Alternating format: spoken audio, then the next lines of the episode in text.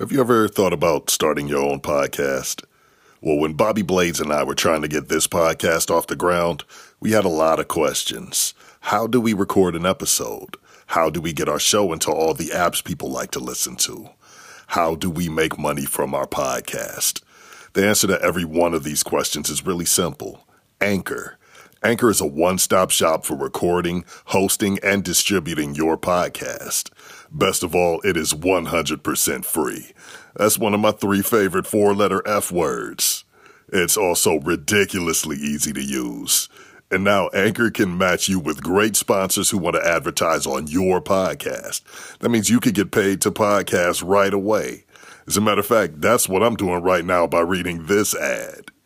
Now, admittedly, I am not a rocket surgeon. I'm not tech savvy. I need things to be super simple. Anchor makes it easy for us. We create the content and Anchor does all the rest of the work. I dig that the most. So if you've always wanted to start a podcast, make money doing it, go to anchor.fm slash start to join the Inhumans and a diverse community of like-minded degenerate podcasters already using Anchor. That's anchor.fm slash start. I can't wait to hear your podcast. You know I'll be listening. The following is a fourth hand production. Ill radio, radio.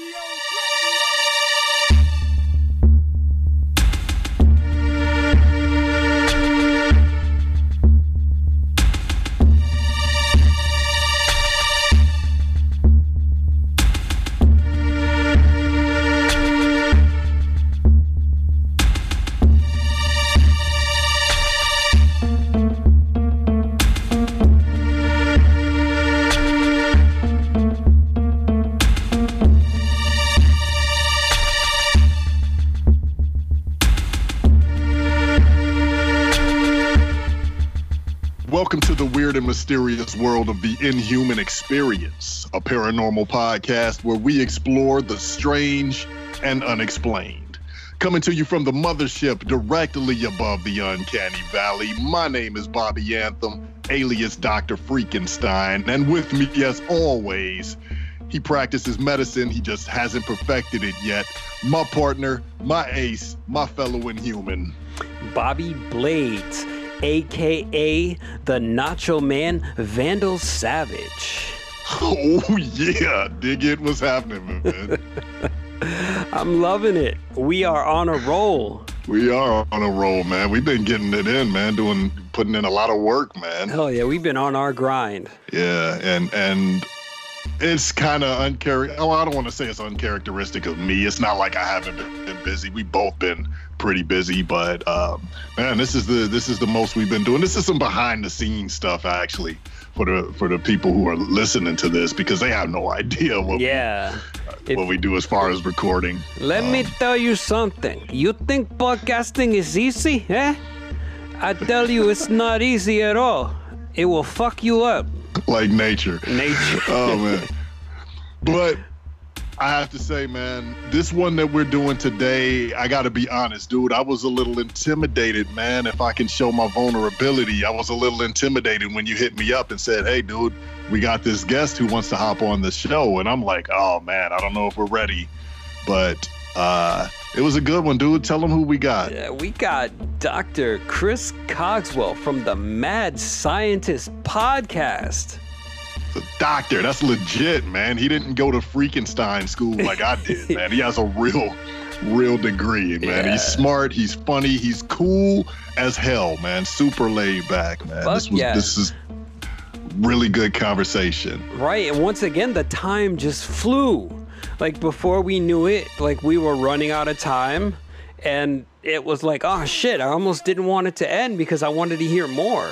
And uh, we talked a lot about well, we touched on something related to my favorite subject, uh, which is aliens, um, UFOs, and things of that nature. Yeah. But he doesn't necessarily talk about any type of experiences with the paranormal. He he hits it from a different angle. Yeah, he approaches it from an angle that I have never even witnessed before, uh, especially in my very short time in the sphere of paranormal podcasting.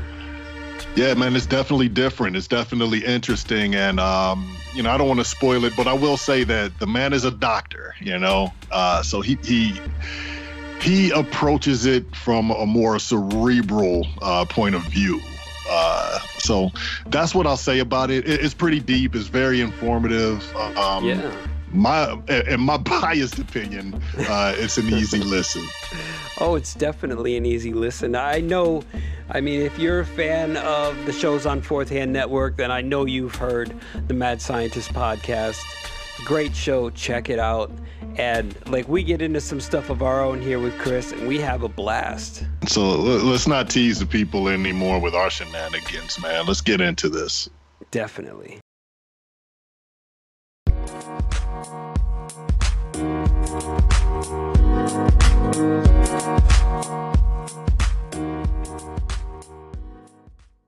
Just living my best life or mind about aliens.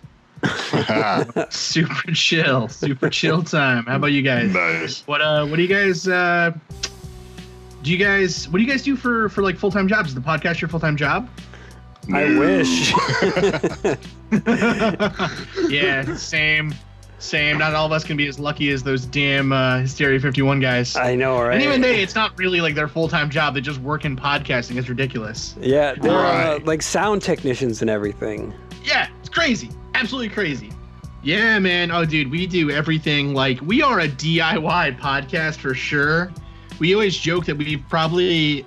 I've spent more money on crazy books for research than I have probably on stuff to do the podcast with, like mechanically, to be honest. So, um, yeah, no, we, we do everything pretty, pretty, pretty easy, I'd say. Ah. Yeah, Bobby Anthem spends all his money on Yu Gi Oh cards. and lap dances. Yes, But- and lap dances. There we go. I hope I hope not from the same place. That'd be very Why some not? big old big old sweaty dudes having fun. right. Good I'm stuff. just, I'm just trying to assemble obelisks to torment him. um, Oh god, so funny, dude. no, as as far as my setup though, I mean, I want to hear what you have going on. Yeah, I'm I'm ready to talk about whatever you guys want to talk about, yo. Cool. Well, let's start off with this since we're going to go ahead and get it rolling. Um, why don't you tell everybody exactly who you are, exactly what you're up to? Yeah, absolutely. So my name is Chris Cogswell. Um, I'm the host of the Mad Scientist podcast. So I have a PhD in chemical engineering and a bachelor's degree in chemical engineering and philosophy. So my show is kind of an offshoot from some of the philosophical research and also just a lifelong love of the paranormal and weird that I've always had. Um, and kind of, you know, the show hopes to answer the question why do people believe weird things right and, and kind of talk about or look at are those things true? Are they not true? Is there any evidence for them? Who are the figures that play a role in those stories propagating um, or being made in the first place? And then also talk about and try to teach a little bit the the actual hard science and philosophy that sits behind some of those ideas that maybe isn't as expected to some people because they just think you know oh ufos well there's nothing to that right um, but there's a lot of cool science philosophy history um, just a lot of cool stuff you can talk about think about and learn about those subjects that are still useful even if aliens or ufos or whatever don't exist I love that. That's amazing. Wow. Um, clearly I've been on a lot of uh clearly I've had to justify my love of UFOs for like my entire life because I have that answer just ready. Right? Of like I'm course, just like, right. no, UFOs aren't stupid, man. Yeah, it's it's right in your forebrain. You, apparently, you've been beat up a lot in alleyways. Oh, I, oh man, I wish I got beat up someplace as nice as an alleyway. Damn, great. Like like the what is this, the Ritz Carlton? Give me my comics back. now, my question is this, though. I mean, because I mean, you're you're educated. Like you you have some ser- serious stuff behind you. Was that originally connected to your interest in strange stuff, UFOs and things like that, or was it just two of two of the things in your life that you just decided to kind of put together? Like like where did the where did your interest in in the strange and unexplained come from?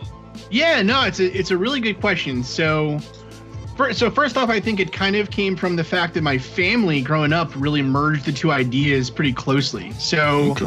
when I was a kid, so my family, my so my mom's side of the family, I should say, is from Italy, and they're from the part of Italy they're from is like pretty conservative in their views. So you know, it's like it's like a little town where people know everyone's business and all the gossip spreads and you know so and so wore a short skirt to church and isn't she such a hussy and like all that kind of small Right. town stuff right? And so part of that kind of conservatism is a really strong affinity for and love for the church but also frankly a total belief in like witchcraft and, and magic and stuff like that. Like it's so it's so strange. So when I was a kid growing up, you know, my grandma, and we talk about this in the podcast, my grandma was really into science and history and philosophy and really put my whole family really put a big strong emphasis on being smart, being educated and doing something. But they also put a really strong emphasis on kind of spirituality and philosophy and those questions Okay. that exist outside of the normal realm.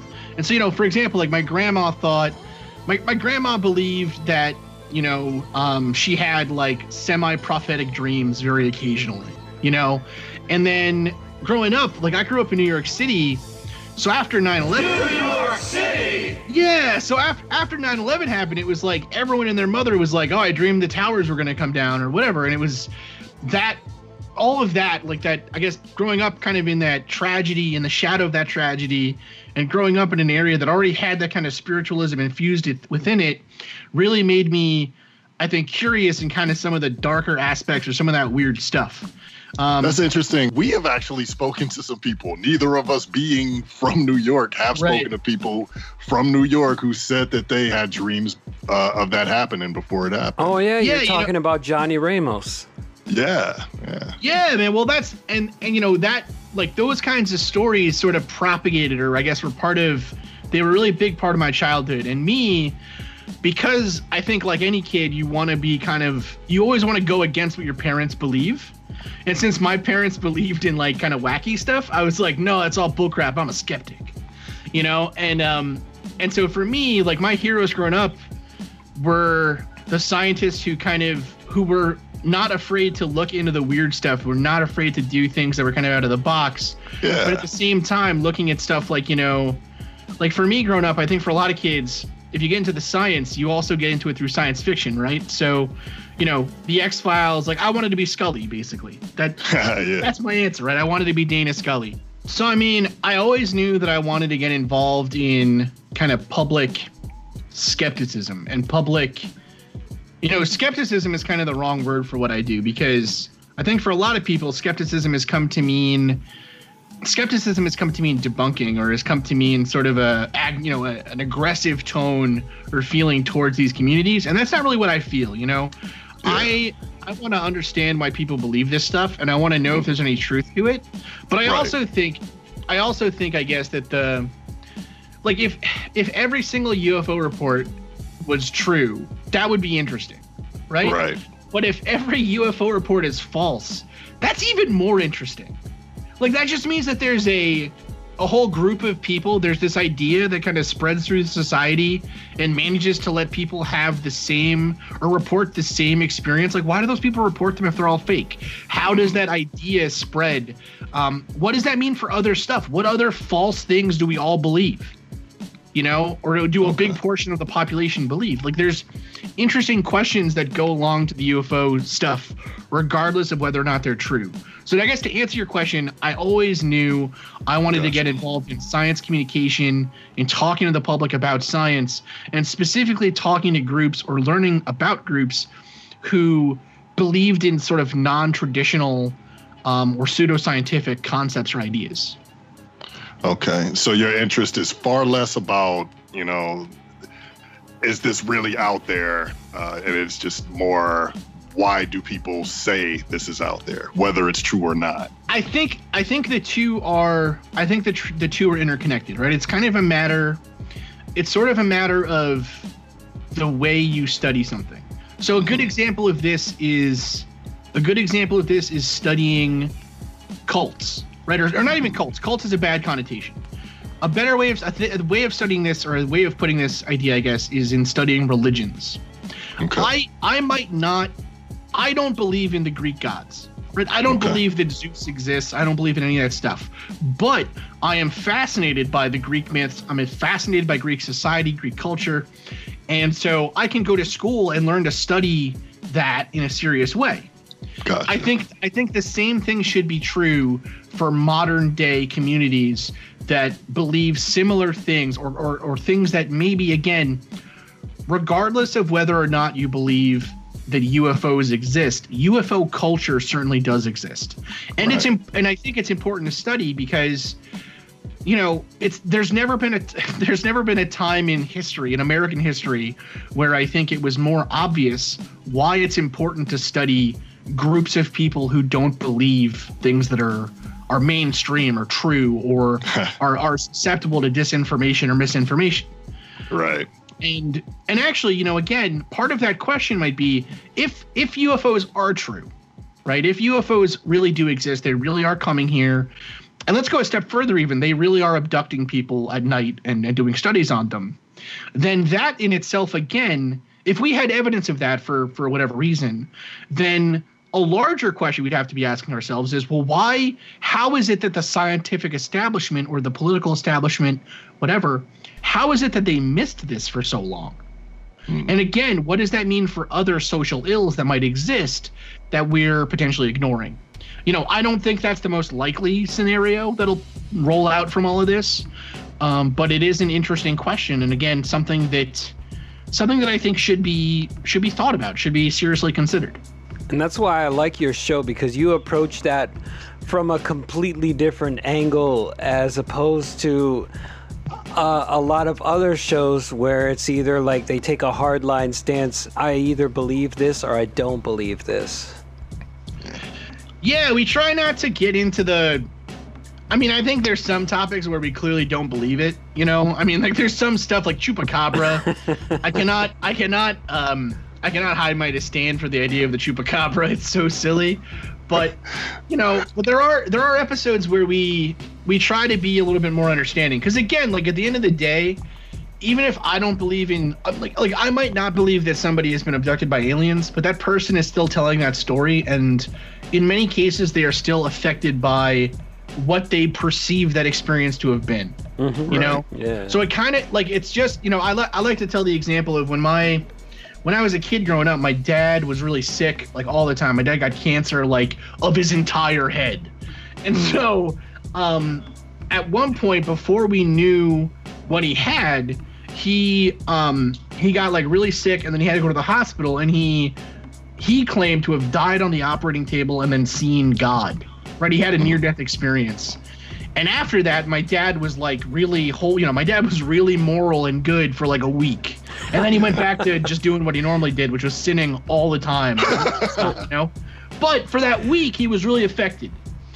And I I would argue that for a lot of people who have and you know, if my so if my dad said to somebody, I think I had a religious experience and I can't explain it, no one would say anything to him that was like, well, you're crazy. I mean, some people might, right? But those people are dicks. Yeah. Um, you know, and that's fine. Like you can be, you know, people can have that opinion, but I'd say for the most part, though, people would treat that as a mystery, as a genuine mystery. If someone, if if my dad though had said when I died I saw an alien, and he told me that they're gonna come take me up in their spaceship when I die, um, even if he had the same results from that religious experience, it would be treated differently because of the cultural context in which those two ideas exist. So, I, I don't think it's fair to kind of paint the paint every UFO experiencer with the brush of they're crazy or whatever because again, regardless of the truth of their experience, they've had a genuine they've been genuinely affected by it and I think they need to be treated with empathy. Exactly. Yeah. Because it's why is it right for um, one experience to take precedence over another? Exactly. You know, and even even in cases where you know, like is it if it's just the, you know, a lot of the times when you get into this with people who believe in religious uh, things, you know, part of the argument is sort of like, well, you know, it's the tradition. This idea has been around for a long time, right? And that seems like a really like we believe all kinds of things that are stupid for a long time, you know. so it doesn't it doesn't seem like a good it doesn't seem like a good uh, measure. And and really, if you look at it, if you look at the questions or the ideas that people who believe in UFOs or these other kind of phenomena, because we don't just talk about UFOs in the show, right? We talk about Right. ghosts and history and other pseudoscientific ideas, you know, um, dinosaurs existing still in Africa or Loch Ness Monster, like any of that other stuff. But ideas and those sorts of things have been around since at least as long as religious ideas have been around. And in some cases, longer, you know. Um, if you think about like Atlantis, right? Plato, uh, you know, Plato uh, wrote about Atlantis. Right. So to have this idea that, or it was, was it Plato? Was it Plato or Aristotle? Well, whatever. But you know, the ancient Greeks wrote about Atlantis, right? yeah. Yes. And so that idea was around for longer than like Christianity has been around. right. So is that you know? So I think uh, the thing that I like to say to people is, I don't really care what you believe. What I care about is logical consistency. And so if your ideas are logically consistent within your own framework, I I don't really think I have a reason to tell you. Or I don't think I necessarily have the right to tell you that your belief system is wrong or not, right? But what I can say is like if you're preaching, you know, oh A is true, but then in the same breath you say, but A is false in this one specific instance, it's like, well, then is A really true? Like you, you know, that's that's not. They're not. That doesn't fit. That doesn't gel. Mm-hmm. Yeah. What about the people who are just who just flat out lie? you know, like what what's your interest there? Like what do you what are your thoughts on that? Because there I mean there are there I do believe that a lot of people who say that they experience something, be it a um, UFO or ghosts or whatever, because I've had some crazy experiences in my life, not with aliens, unfortunately. Um, but for me, the things that I experienced are completely real to me. Like I've I've experienced way too much. My daughter has experienced way too much. Um, and we're definitely not making the stuff up. But obviously, of course, there are people who are just flat out lying for whatever reason. I guess. Well, you know what? Maybe I'm about to answer my own question. I, maybe it's for attention or just uh, for money or whatever, like you know, financial gains. Yeah. But what are your thoughts on that? So what I'll I guess what I'll say is, so first off, in my in my experience, and again, like I have not, you know, I I don't have as much experience with these groups as some people do. You know, I mean, I've been to, I've been involved now in this stuff for like, I don't know, maybe seriously involved for like say ten years, um, and even that, a lot of the interaction is online because that's just the way that it, it's just the way that these things kind of go. But I'll, what I can say, I guess, is that I think that most people who have a genuine experience react differently than the people who are just making it up. And what I mean by that is, just like again with religious experience, with true religious experience or true religious conviction, even if you don't think that person is, you might not, again, you might not believe in God, but if you meet someone who thinks that they've had a really religious experience, I think they they talk they tend to talk about it differently. They tend to have, again, real real effects to them. And so the example I always give is there was uh, I was at a alien conference, and I was invited to a section that a friend or a couple of friends were speaking at on experiencers. So that's what the UFO community calls people who have had either physical or you know psychological or whatever experiences with the phenomena. They've seen something, they've been abducted, whatever. And in that room, there was a point where they asked people to come forward and share their stories if they felt comfortable. And, you know, one person told it and it was like, okay, I don't know if that's true. And then, uh, you know, the next guy gets up and he's shaking and sobbing as he remembers what he feels happened to him and is like, I can't explain it. I have, you know, I have terrible nightmares now. I have started going to therapy for this. And I, you know, that guy, something happened to that guy. I don't know if it was physical. I don't know if it was psychological. I don't know whatever, but he was emotionally affected. Um, so that's, I guess, the first way that I would tell the difference is if, is someone just general gut, right? Like most people have a good feel for if someone's being genuine with them or not. Mm-hmm. Now the other the other part of that though is we're not we aren't looking for just you know in my mind the reason that you can't relate or the reason that you can't build any kind of real evidence on individual witness testimony in these cases is because it's not, you know, if, if a crime happened, right? You would be able to ask for other witnesses. You'd be able to get all that other stuff that res- relates to that physical event. And that's what a lot of the time UFO investigators try to do. And it hasn't worked for 50 years. Mm-hmm. And so, what I would say is in any of these cases where you're investigating this stuff, you need to find a way to do it where you separate out the human component. So, what I mean by that is we need to look at something like a statistical data set to pick out trends and things that suggest to us that something real is happening or something unreal is happening. Now, what I mean by that is one recent kind of phenomena that started happening, and not really recent, but has started happening, I think, more with the internet, at least we've heard about it more, are people faking illnesses. Right, or people believing that they have an illness that doesn't exist, uh, more you know more Morgellons disorder or electro you know electromagnetic um, sensitivity disorder or any of these other things, right? Where you know they just their symptoms are basically like I feel tired, I don't know what's happening, and you know sometimes they think, you know, the most com- one of the most common is this idea that cell phones or other um, electromagnetic emitters cause them to feel pain. And so they live in these houses that are covered in tinfoil, and they shut out the lights and everything else, right? Like the like the brother on Better Call Saul. Okay. Um, that's that's not a real physical illness, but people report it. But if you look at the statistics around that disorder versus a real disorder, uh, they, they just do not match at all. That's kind of what I'm talking about here with UFOs or these other cases.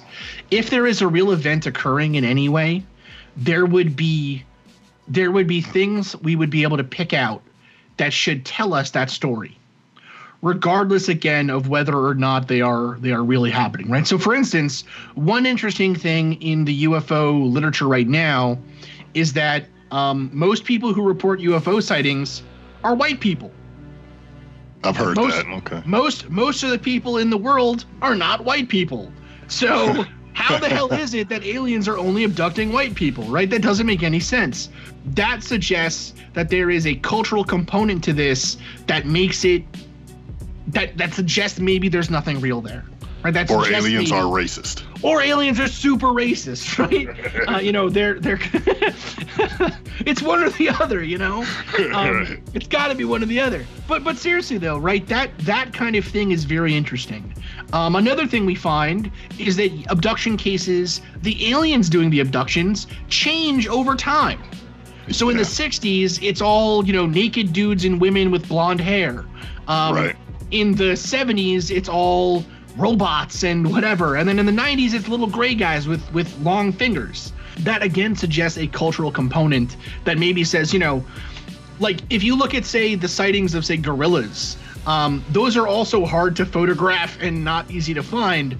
But you don't have researchers in like the 1920s saying gorillas are wearing pants, right? Like, like the, the descriptions don't change all that much.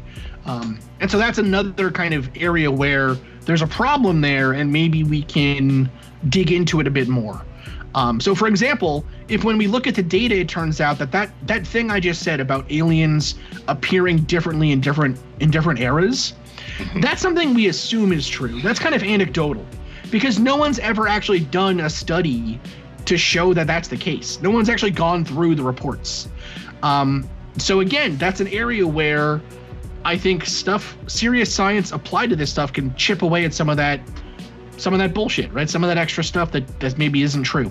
I was always under the impression, like when it comes to the aliens, that it was pretty much a universal thing throughout the ages that everybody saw, like the the big head, almond eyes, gray type creatures, um, you know that kind of thing. No, it's not. Um, actually, so in the the earliest UFO reports that we have kind of documented are from the 1880s, 1860s, like around that time frame, pre uh, pre air flight. And in all of those cases, alien ships are actually giant, kind of like hot air balloons. Um, They're like dirigibles. And so people would see these amazing airships that look like giant balloons in the sky, and then the things that would come down would be would be basically humans. um, it'd be a guy who came down in like a space, you know, in like a scuba diving suit or whatever. Oh yeah, yeah. With So- the fishbowl. Yeah, so that is, you know, if anything, that's our first case of aliens, you know? And I mean, a lot of the stuff, a lot of that myth of aliens have looked like gray aliens this whole time comes from shows that are on like the History Channel or even Ancient Aliens or whatever, that again are kind of pushing a. It's you know those aren't I, I don't I don't I'm sure I don't have to tell your listeners this but those are not academically rigorous shows um, you know so it's like people just don't get good info on this stuff. Um, you know, even like Betty and Barney Hill, which is one of the most famous UFO cases, Yeah. they're they're probably one of the first cases to report anything like a gray alien. And even in their case, their aliens weren't gray; they were kind of bluish, and they had big noses. Um, Mm-hmm. right. And you know, Said so like Jimmy Durante. like Jimmy Durante, yeah, which is crazy, you know. So um, a, a lot of people have far, far different experiences, and even in the modern day, people report all kinds of stuff. You know, the gray alien is the most common, probably because TV shows have made it the most popular. Mm-hmm. That makes sense. Yeah, And TV leads us. Oh, yeah. or at Sure least does. to. Opiate Now of the masses. yeah. Well, but, but you know, like I mean, just think about it, right? Um, the reason that we think about all the species on this planet, and then think about how many of those species look anything like us. Right. You know, Right. it's maybe like maybe a thousand total if we're being really generous. Um, you know, for the most part, things that walk on two legs and have thumbs or even hands or whatever, like that evolved on this planet, but it's not the it's not the dominant. Um, they're not the dominant phenotypes. So it's it's really unlikely that an alien would, frankly, well, I shouldn't say it's unlikely. Um, but if an alien were to come down and look like us, I think it would be pretty surprising, actually, because, I mean, maybe, you know, the common argument for that is that there are advantages evolutionarily to looking like we do. You know, so walking on hind legs lets you be more energy efficient, and um, having thumbs lets you use tools, and having eyes lets you, you know, take in all these sensory information around you or whatever. But again, it's not hard to think. I mean, if an, if an alien civilization developed on a planet where there was no light, they weren't near a star. There was so there was no light and there was not really very much heat either. Um, would they have eyes?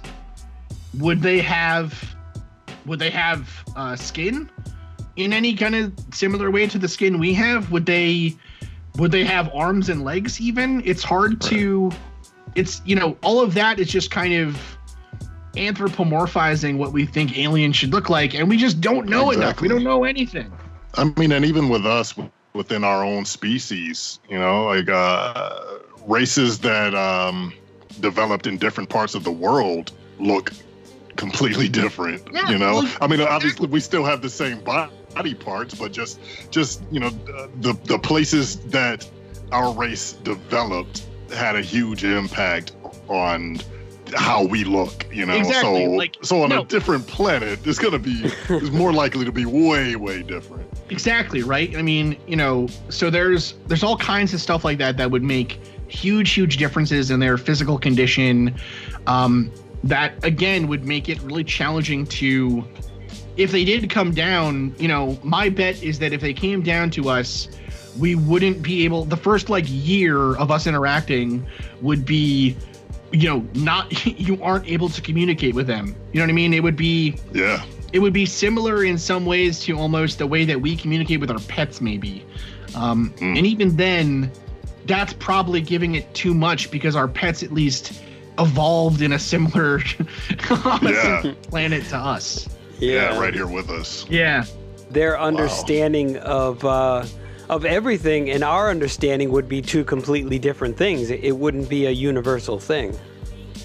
no exactly i mean there's a famous quote from a there's a famous quote from a philosopher who's uh, his name is Ludwig Wittgenstein, and so he he has this quote that says, "If a lion could speak, we couldn't understand him." And he doesn't mean like literally, you know, he's speaking French or something. So, you know, you just can't get his language, right? Like it's not it's not a language thing. He literally means that the lion's brain, the lion's world, the kind of sensory information that the lion takes in is so vastly different than the sensory information that we take in mm-hmm. that it would that we just we could never we might be able to get some very again very rudimentary language um, to develop so that and, and by language i don't mean again physical language but you know signaling whatever. We might be able to get some very rudimentary stuff like that happening but outside of really complicated you know techniques and study it would be very hard to think about how we would come to understand that. You know i don't know if i don't know if either of you have a friend who is you know deaf or blind or colorblind or uh, anything like that but like how you know but just doing that experiment in your own head like how would you explain the color red to somebody who had never seen red before Right. You can't. Yeah, There's that- no way. That would can't. be you can't right difficult. you can you can tell them like you can kind of tell them like well apples are red you know so if they have a concept of apple then they can think well apple is related to red but, But still they wouldn't know what red would- looks like. Exactly they would never be able to utilize that information in the same way that you could because they can't they literally cannot understand it Mm-hmm. um, you know, just imagine if there was a species of alien who, um, as opposed to eating, as opposed to like hunting and having to eat food through a digestive system, they took in energy through sunlight. Right. Think about how much of our culture would not make any sense to them. Yeah. Um, you know, there's there's a lot of and that's like a simple one, right? We're talking that's we're talking like eating a bagel and pooping it out. That's like simple. That's day one. That's not e- that's not even like, you know, their minds um that's not even talking about things like, you know, their brains because their brains aren't taking in the same sensory information. Maybe their brains don't have the same kind of connections we do. Maybe they don't have memory. Maybe they have much longer memory or much shorter memory. It's um you know, the I think really at the end of the day the the, the problems with communicating with aliens would be so monumental that even if they did land on Earth, you know, we if they did land on Earth, we'd probably just be like, we don't know what we don't know what's going on. Right. Don't- I do not know. You know, I I'll never forget um I'll never forget one time I was in Hungary for a conference and I in high school I had to learn Russian because my high school was like started in the Soviet Union time and they thought that Russian was going to be a really important language for everyone to know. that went bust. Should have chosen Chinese. But um, Right.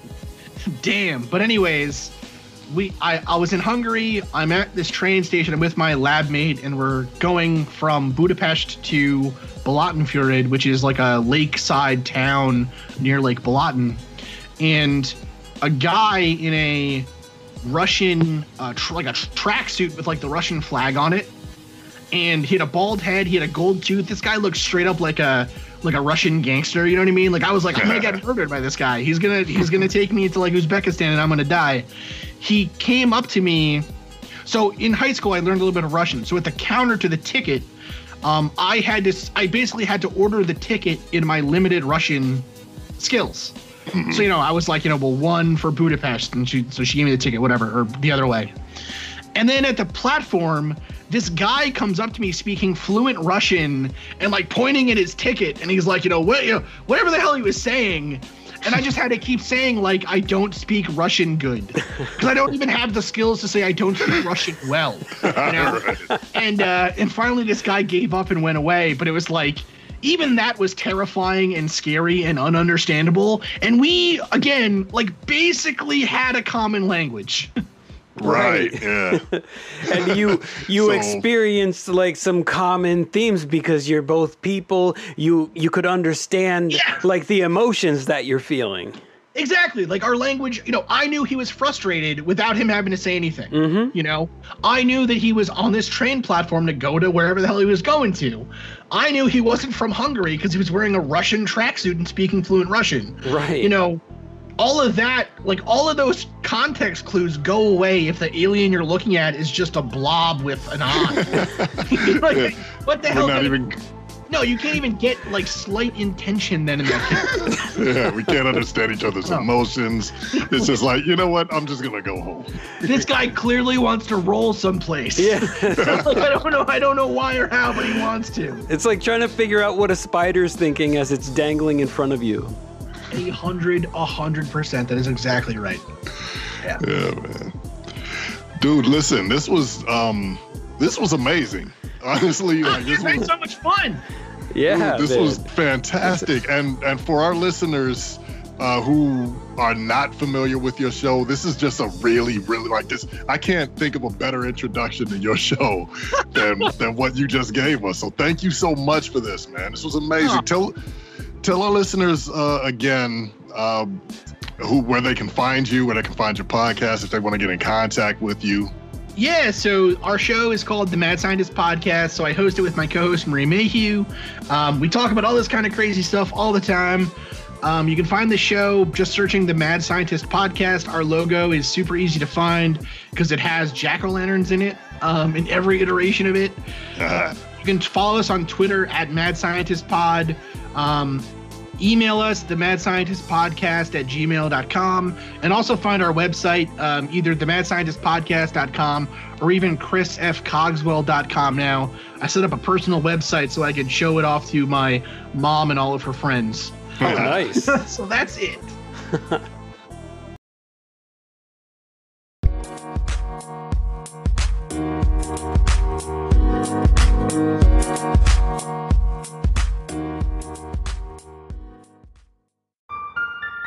Life's greatest mysteries remain shrouded by the thin veil separating the ordinary from the extraordinary. Wouldn't it be great if there was a podcast that could help answer these burning questions and decode the truth? We think so too. But until then, check out Hysteria 51.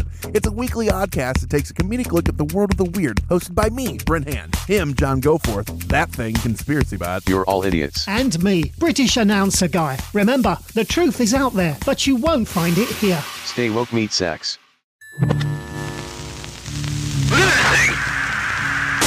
Confirmed sighting. The several videos they're talking about were recorded years ago. Footage of the sightings declassified by the military. See, see, see right there. You see it? You catch it? See what? Confirmed sighting. Sensors locking in on the target. We saw a disturbance in the water.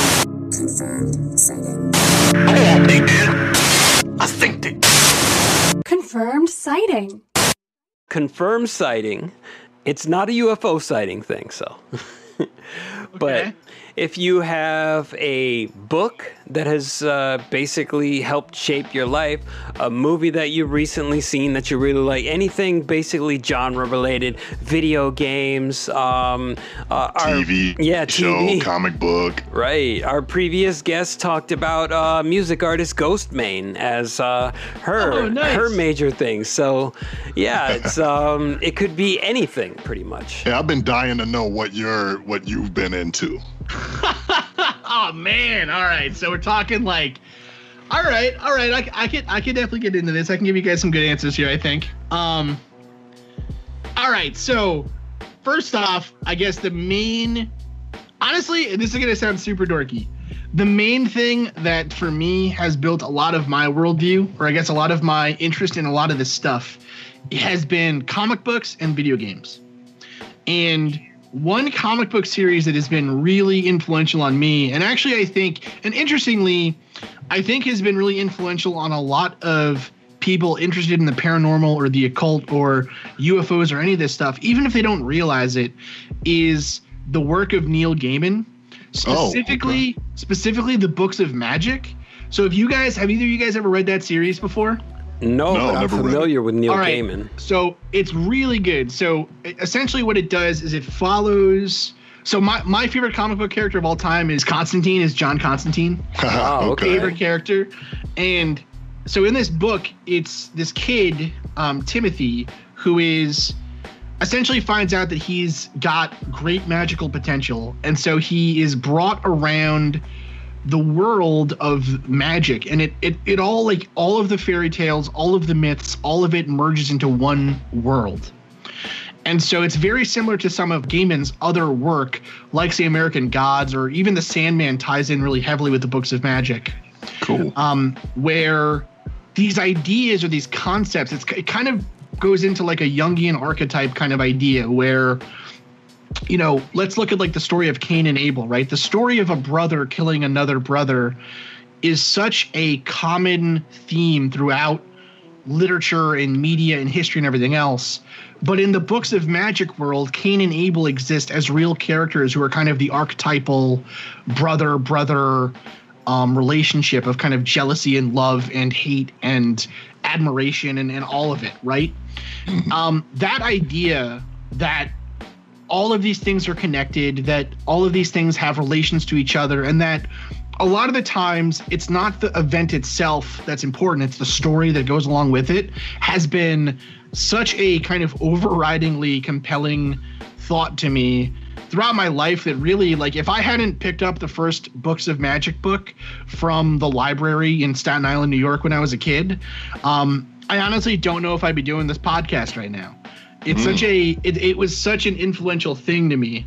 Um, and then on top of that too, another series that has a kind of similar idea to it is the Elder Scrolls uh, video game series.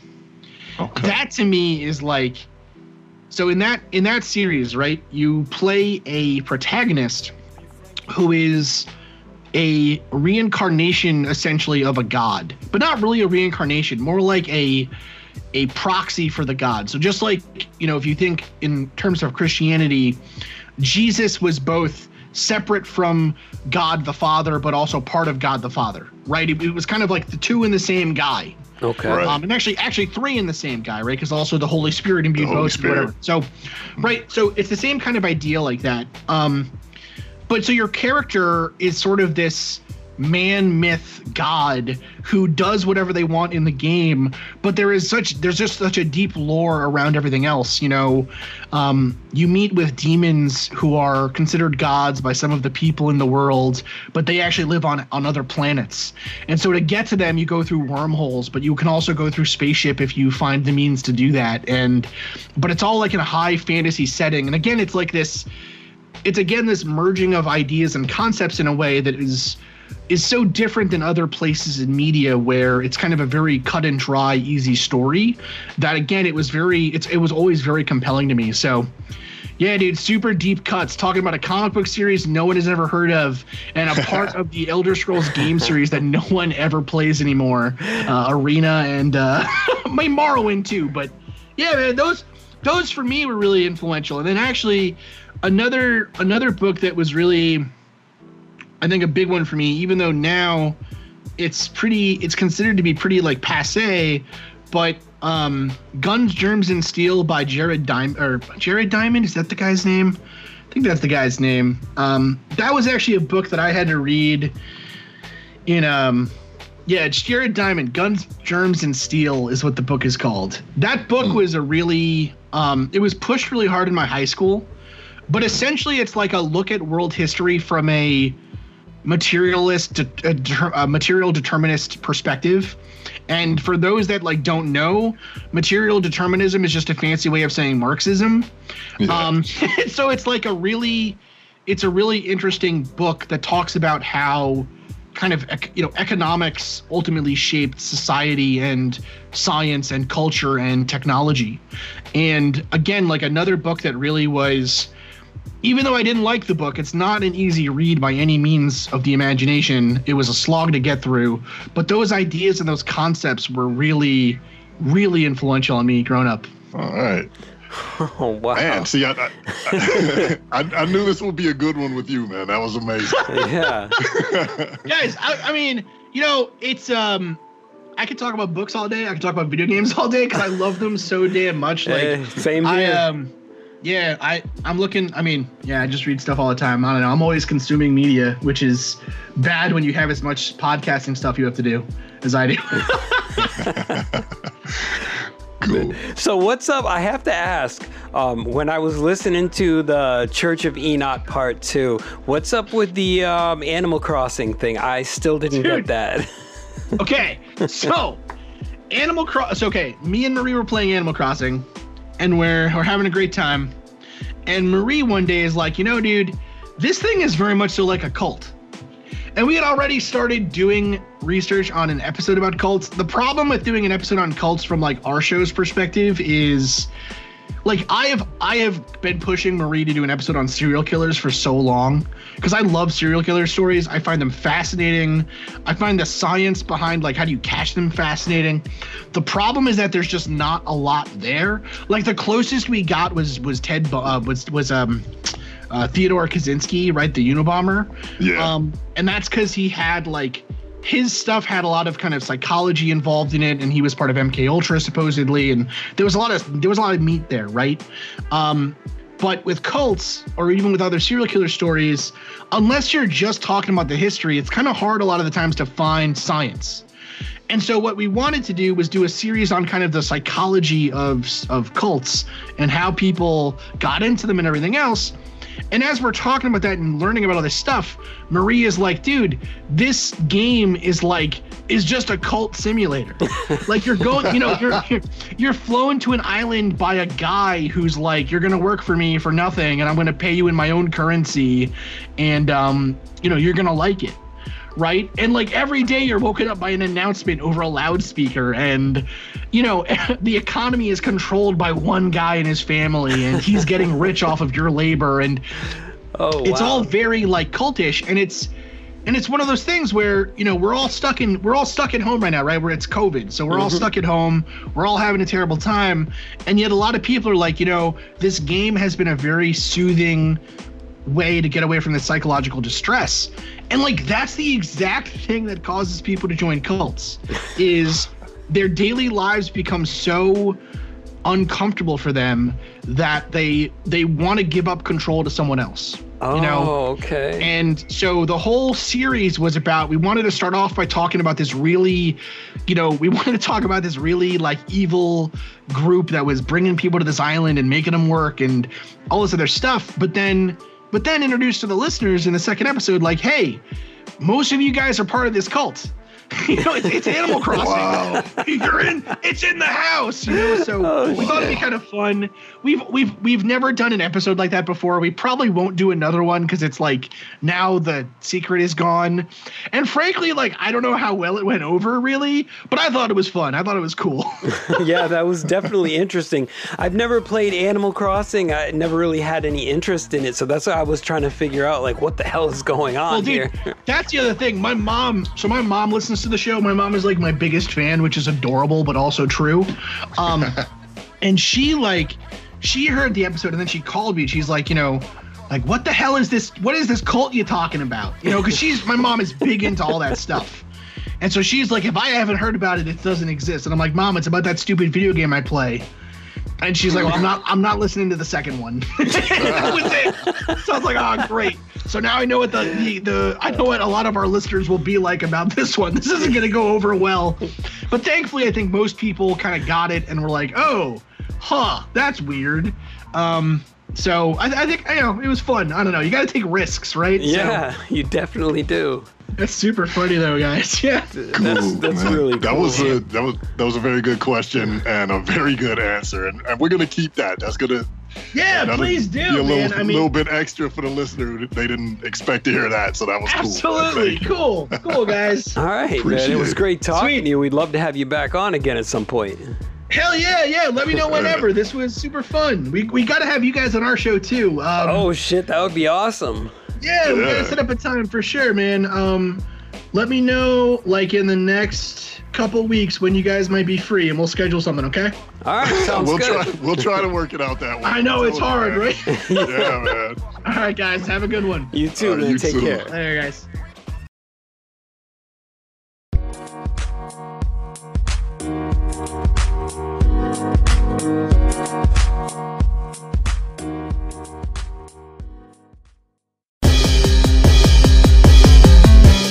Fan of movies? Or comics? Or video games? Or just anything else nerdy? Well, you should check out the Zing Zing, This podcast. And that's spelled Z E N G.